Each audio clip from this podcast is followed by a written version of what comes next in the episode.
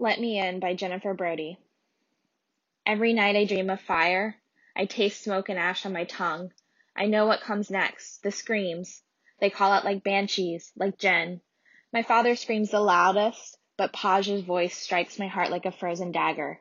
The heat follows, searing my flesh, my eyelids, burning them away, saying, You must look, you cannot close your eyes, you must see this, even if it destroys you. My bubbe says I've always had the seventh sight, that it runs in our blood, thick and certain. She said, running away won't save me. She said, Samira, ghosts follow you. The fire consumes me. I wake up wanting to scream for Paj, but all that comes out is a soft gasp. I blink in the semi-darkness of the hole. It's never fully dark here. It splinters my dreams. I wait for my vision to adjust. There is no smoke, no ash falling from the sky and peppering the ground like fresh snowfall. The hole is crammed with bodies. I crane my neck and peer through the window, hearing the low hum of the gravity drives. I see black velvet space poked through with stars. Still in transit, still in the vacuum of interstellar space, far from Earth, but not yet at our new home. This is nowhere land.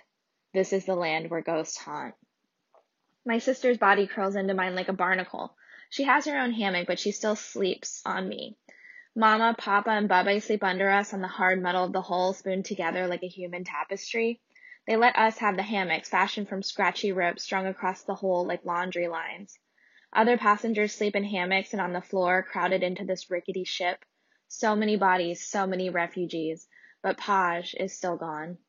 The reminder every time I wake is like a fresh punch to the gut. That's why I softly gasp. That's why I wake with her name on my tongue. We aren't in that camp anymore. We left it behind on Earth. This slows my racing heart, though cold sweat still slicks my skin. But all day I remember the fire, I taste the ash. This dream doesn't fade or come unfocused with waking. The screams don't lessen. They grow louder. It is unnatural. My bubbe must be right. Ghosts can follow you, even to space. I force myself to eat. The rations are bland and powdery, but I know better than to complain. This is the good life. I remember the sharp burn of hunger, the way it never leaves you, how it bloats your belly, makes you look pregnant when really it's empty. Samira, you kept me up all night, Dara says, stuffing porridge into her mouth. You kept squirming and kicking me. I shoot her a glare. I know my little sister's been through a lot, but she's only five. I should be more sensitive, but my annoyance stings me like bees. You have your own hammock, you little parasite. You don't have to crowd mine. I try to sound irritated, but I end up laughing. Dara giggles too. Parasites can be good sometimes, right, Papa? He looks over. His eyes flash with amusement, dark like mine. His hair curls around his temples, also like mine, only have high cheekbones and darker skin like my mother. A great beauty, my father calls her, the Night Queen. Our family eats together in the hole of the ship, crouched down on the floor, using naan to mop up the bland porridge. He stuffs a piece in his mouth and chews while he considers her question. Symbiotic life forms, Papa says, still chewing. Back on Earth, when two unlike organisms depend on each other for survival, they both benefit from their physical attachment. Dara beams. Exactly. I'm that kind, she proclaims. I'm symbiotic with Samira. She wraps her arms around me and squeezes. I groan and roll my eyes. Get off me, you symbiotic freak, I say, peeling her arms away from my neck. I haven't finished my rations, and I know that's a crime given our situation, but I can't eat anymore. I feel suffocated. I need to stretch my legs, get out of this hole for one freaking second, get away from my family and the total lack of privacy. I take my plate and stand up, but Bubba snags my arm. Her Hands look frail, but they dig into my skin like claws. She whispers, Dara needs you like air. The words stab me. I want to say, how can I be her air when I can barely breathe? But instead I say, I know, Bubbe. I'm trying. The seventh sight chose you for a reason, she says, her withered face brightening for a moment.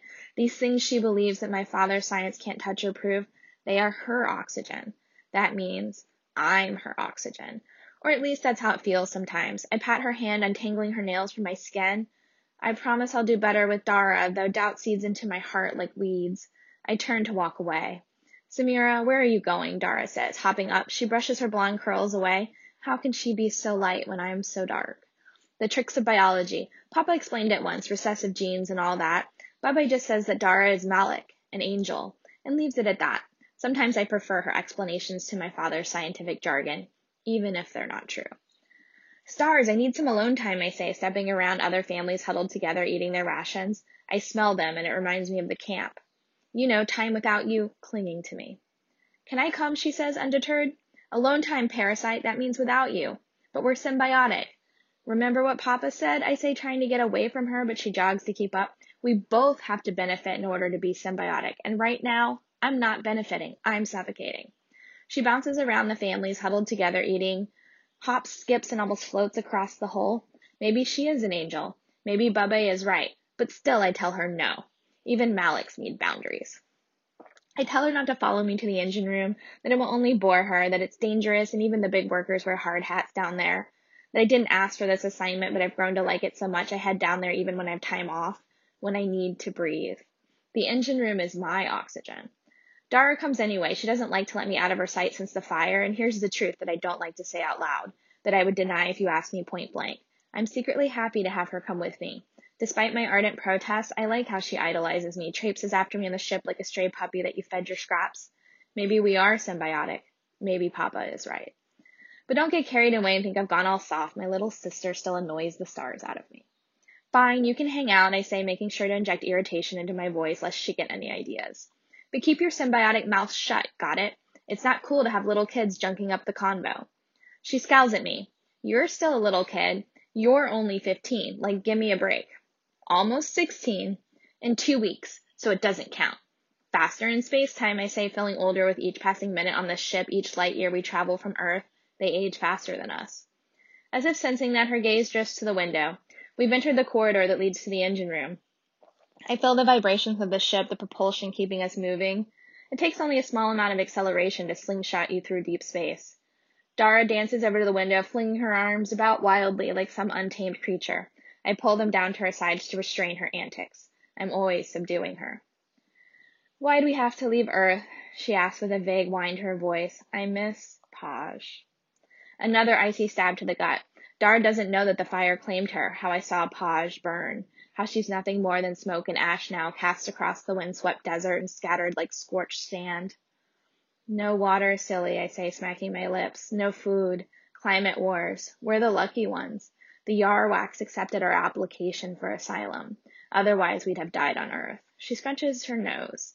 They sound weird. Papa says we don't know much about them. Well, we probably sound weird to them too. I bend down and look her in the eyes. We know they have food and potable water, breathable air, superior technology. They're peaceful. No wars, no military. Isn't that enough? She scrunches up her forehead, thinking that over. No fighting? No water shortages? It's such a foreign concept for her, she can't picture it. She doesn't know how we lived before the camp. She was born there on the sandy floor of our tent in a bath of blood and heat. She grew up in the tent city, scrounging for drinking water and food. It's probably why she's shorter than I was at her age. Though I try not to think about it. Deficiencies, starvation does that. You're right, I say, pointing to the window to the vast vacuum of space. We don't know much about the Yarwhacks, but we're close to their planet now. We've been traveling a decade in Earth years. But we've got warp drive, so it's less time for us. Everyone on Earth is getting older, she says, seeming wiser than her years. They're going to die, even if they didn't burn up in the fire. I try to change the subject by pointing to the dueling suns blazing in the distance, by focusing on the promise of this new future, not the carnage of our past. Soon you'll get to see their planet right outside this window, I say. We're almost there. She frowns skeptically. And then we'll have a new home? One we don't have to leave? Another thing she can't imagine. Yes, we will. It will be our new forever home. I say it with certainty, even though I worry lines creep into my heart. What will it be like to live with the Yarwhacks? I've been studying their language, but it doesn't make much sense to me yet. Even our linguists are struggling to learn how to communicate with them. The offer for asylum came right when we needed it the most. They sent this ship to Earth to retrieve us from the camp. They rescued us from the fire. They saved us from burning. They're the only reason we're breathing right now. The Arwaks are our only hope.